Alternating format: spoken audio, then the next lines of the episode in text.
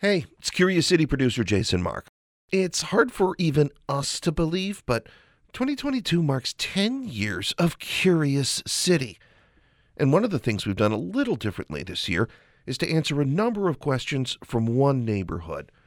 As you might have noticed, we've done a lot of stories from Pilsen. We gathered a ton of questions from the community, and we returned to Pilsen again and again, learning so much about the neighborhood, meeting so many great people, and bringing you all kinds of stories from the history of Juarez High School. At the most basic level, they deserved to go to schools that were safe and clean that were actually schools. Like it makes a difference. To our episode about how one metal scrapper makes his living, to our piece about the neighborhood's Aztec dancers. Lo que nosotros hacemos es poner el corazón en el centro. We place the heart at the center, he says, pointing at a red cloth under oranges, bananas, water, a seashell instrument, and burning incense. Now, to cap off this project, although we'll certainly continue to do stories from Pilsen, we're doing a live event at the El Paseo Community Garden Saturday, September 24th. There's some very cool things going on at the event, so stick around because I'm going to tell you all about them in just a bit. First, though, I've got a classic Curious City that producer John Fecile put together back in 2017. It's been said that Chicago once had a tavern on every corner. Now, that's not exactly correct, and that's actually the subject of another Curious City episode. But we did have a lot of taverns, and many had a certain sign hanging out front.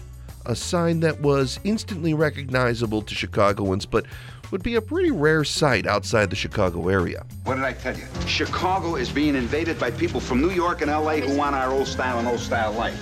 That's up next.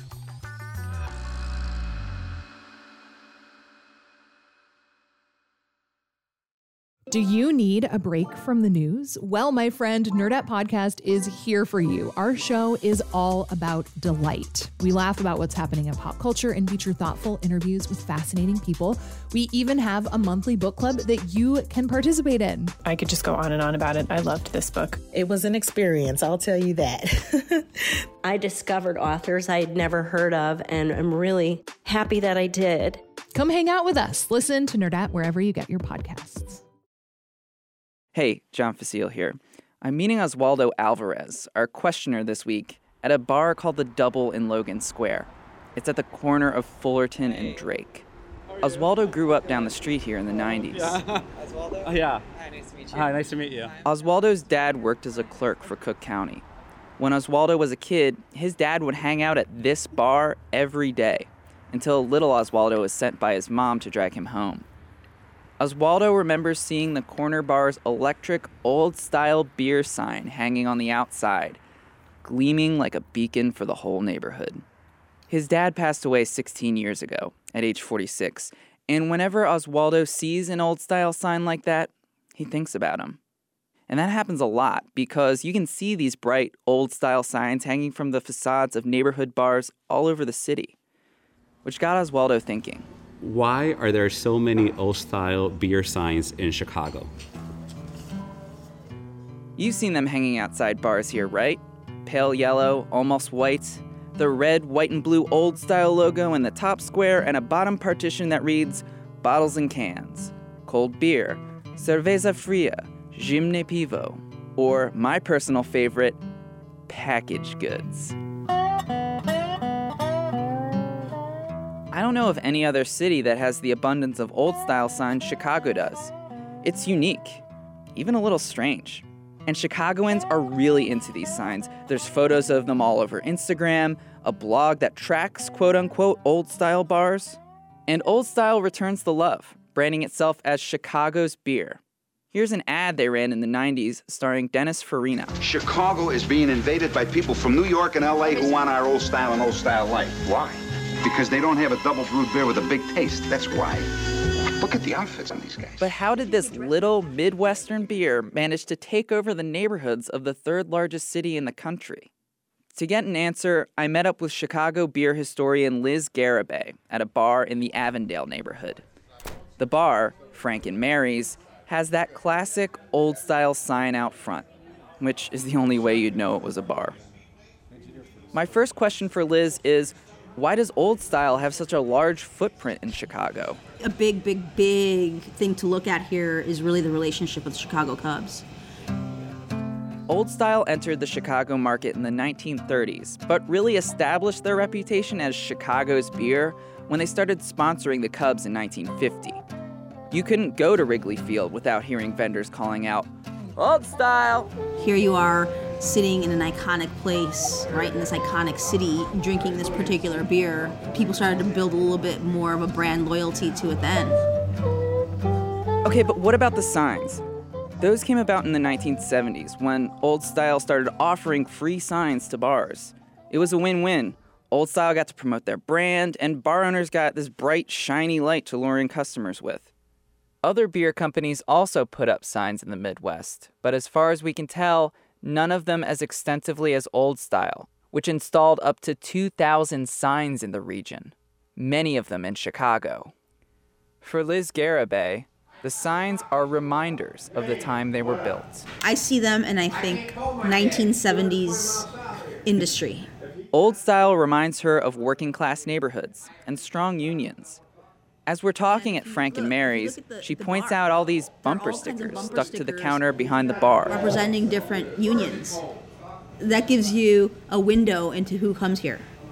A lot of regulars have been coming in here for decades, even going back to the 70s when Frank and Mary's opened at 7 a.m. to serve factory workers coming in from overnight shifts.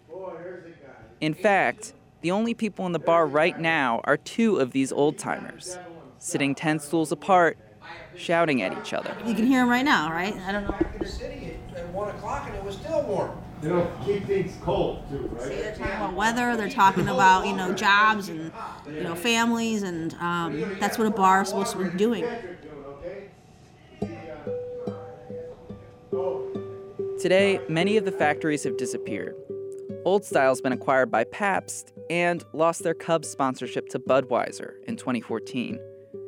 Some bar owners have taken the signs down because they're rickety and unsafe, and it costs money to maintain them. The neighborhoods around the signs have changed too. Let's go back to the double, the Logan Square bar where I met our question asker Oswaldo. His mom, Maria, still lives down the street, and she was actually with us she described the way this bar used to be in the 90s, uh-huh. back when Oswaldo's dad would drink here. Uh-huh. Oh, really? Oh, so she remembers like an old style beer sign right there, and she remembers the pool table. I remember the vending machines for kids right here. And there was something that sounds kind of like a strip show here, too the men of the community would call it the fashion show. they would come. So there was like a catwalk over here? Yeah, yeah. But now the place is pretty tame, with a polished maple bar top and warm ambient lighting. There's a wide selection of craft beers and no old style.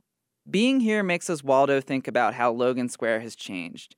He thinks about the gangs he remembers gathering across the street from this bar, about how much safer he feels here now.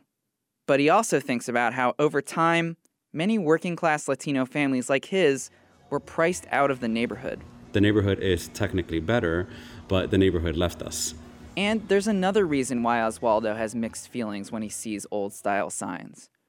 Remember how I told you how Oswaldo's dad drank at this bar every day? He was an alcoholic and died from health problems related to his alcoholism. Oswaldo's mom, Maria, she's got no love for the signs. So, my mom says that she just sees the logo and she gags. Nostalgia is a tricky thing.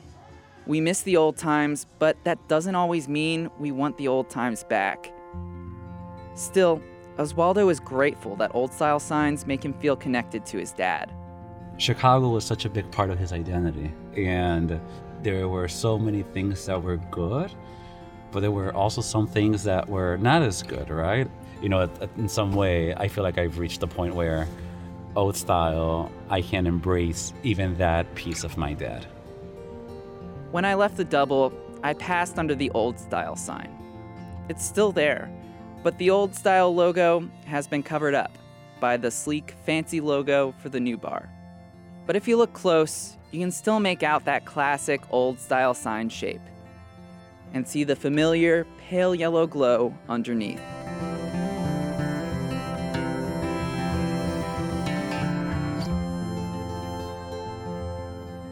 That story originally aired in 2017. It was reported by John Fecile. And a quick update question asker Oswaldo Alvarez has changed jobs since then. He's currently executive director at the Illinois Legislative Latino Caucus Foundation. But his mom still lives in Logan Square, in that same house, right around the corner from the bar. Stick around. After this short break, I'll tell you how you can see Curious City live in person this weekend in Pilsen. That's next.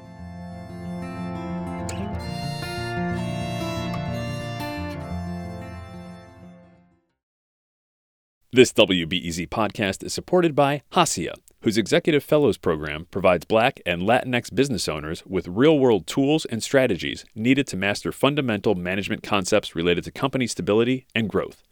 Registrants learn through one on one executive coaching sessions with subject matter experts in the areas of finance, business development, operations, and legal. More info at haciaworks.org. Do you need a break from the news? Well, my friend, Nerdette Podcast is here for you. Our show is all about delight. We laugh about what's happening in pop culture and feature thoughtful interviews with fascinating people. We even have a monthly book club that you can participate in. I could just go on and on about it. I loved this book. It was an experience, I'll tell you that. I discovered authors I had never heard of, and I'm really happy that I did. Come hang out with us. Listen to Nerdette wherever you get your podcasts. Chicago is known as a city of neighborhoods. Each neighborhood has its own history and hopes for the future. Over the past year, Curious City spent a lot of time in Pilsen on the near southwest side. We've brought you stories of schools and scrappers, doors painted like loteria cards, and dancers exploring their Aztec heritage. And of course, the voices of people who live in and love the neighborhood. Todos se conocen, es un barrio que, que es muy friendly, you know? I think this neighborhood is very unique. It has great spaces for the families to do things around. I do feel like there's a strong sense of community amongst the people that spend a lot of time in this neighborhood. Pilsen es un lugar uh, amigable. Pilsen es un lugar donde nos conocemos todos. Saturday, September 24th, we're celebrating our year in Pilsen with a live event at the site of another one of our stories, El Paseo Community Garden. Beginning at 2, you'll see beekeeping demos and flamenco dancers, plus take part in family art workshops, gardening activities, and more.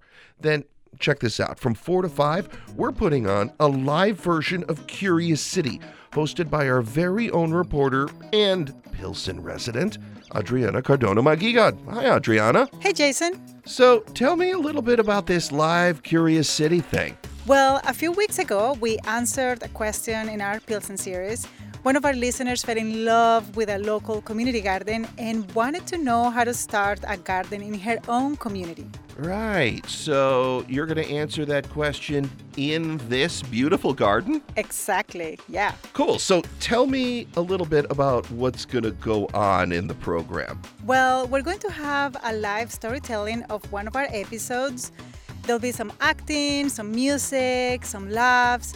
It'll be a lot of fun. That does sound like a lot of fun. Well, what else is going to go on? There's going to be a chance to ask questions about the episode and the garden, and the audience is also going to have the chance to participate in all kinds of ways. That sounds super cool. Now, usually, though, we put together our stories in a studio or like out in the field where you interview only one or two people. And there's going to be a lot of Curious City listeners there. Are you getting a little nervous? Well, maybe a little, but not so bad, not so bad. Well, I don't want to jinx anything, and I know you're going to be great. And we'll all be there to cheer you on. Oh, that's nice. yeah, and by we all, I mean the whole Curious City team. Come out and meet Adriana, me, and the whole crew this Saturday at 4 at El Paseo Community Garden. It's at 944 West 21st Street. That's 21st in between Morgan and Peoria.